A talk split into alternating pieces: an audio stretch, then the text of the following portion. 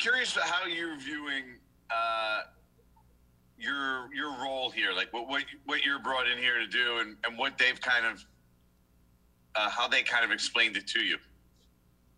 Uh, my role here is just basically being a football player, just like any other football player. Uh, you got to earn your spot. It's not just given to you. I'm just going to be working on myself day by day. Zack Rosenblatt, NJ.com. Hey Gary, uh, what, what was it like for you going out there for the first time in, in the Giants jersey and and, uh, and playing around your teammates as an NFL player? What was that experience like for you today? Honestly, it was a great experience because you know everybody don't get to have this experience. But I mean, it's great competition. I'm looking forward to competing every day. Paul Schwartz, New York Post. Hey, Gary. Hey, how you doing? How you doing? Um, good. When you come to a team that has Saquon Barkley, I mean, has he reached out to you? Um, are you a fan of his? Have you watched him play? Um, was there any kind of um, oh wow moment when you know you're going to be on a team that also has a Saquon? And you know what can he do for you? And maybe what can you do to help him as well? Honestly, right now I'm just focusing on myself. Right now, I'm trying to become a better player myself. Right now. Have you had any connection with him or any interaction with him at all? Has he reached out to you or anything? I'm just focused on myself right now. Thank you.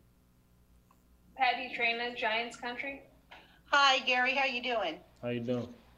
I'm doing well, thanks. Gary, I'm just wondering, you know, a lot of people when they come to a new environment, they're really amped up, they're excited, they want to hit the ground running, so to speak. I'm just wondering, how do you kind of balance that out a little bit? You know, take it slow, but yet still have that sense of urgency when you go out there to show the coaches, hey, you guys made the right decision in drafting me. Uh, could you repeat that? I didn't. I didn't really understand that. Can you say that one- Basically, you know, uh, it's common practice for a lot of people in, in a new environment. They go out there, they're very amped up. They want to hit the ground running, show what they can do and everything. But um, I'm just wondering, how do you kind of balance that sense of urgency to show the coaches that, hey, you guys made the right decision drafting me with, you know, taking it slow and not overdoing it to where maybe you have mistakes? Uh, I just feel like as as long as I, I stay patient and just do everything, as as long as I just do my job, uh, everything will show itself. I won't even have to say much.